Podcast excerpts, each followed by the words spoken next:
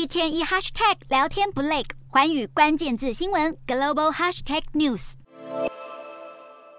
英国新首相苏纳克入主唐宁街十号不久，就卷入用人风暴。他任用的无任所国务大臣威廉森上任短短十四天，就在八号宣布辞职，原因是被控霸凌同事。威廉森被曝涉嫌在职场上霸凌他人，除了发送充满咒骂言辞的讯息，还叫一名官员割掉自己的喉咙。此外，威廉森先前担任英国国防大臣和教育大臣时，就曾经遭到英国前首相梅伊和强生开除。而苏纳克在上任时明明承诺要恢复政府的诚信和专业，如今用人却引发质疑。除了人事安排，还有经济问题。市场研究机构表示，英国十月食品杂货通膨已经飙高到 百分之十四点七， 再创新高。如果英国消费者继续购买相同的商品，年度杂货账单将会大增七百八十五美元，相当于台币两万五千元。当中牛奶、奶油和狗粮等产品涨价速度最快，这也让企业忧心今年耶诞购物旺季可能会黯淡无光。而人在埃及参加气候峰会 C O P 二十七 的苏纳克和法国总统马克宏相见欢，两人有说有笑，但国内通膨不见缓解，反对党也不会放过人事争议，恐怕会让苏纳克蜡烛两头烧。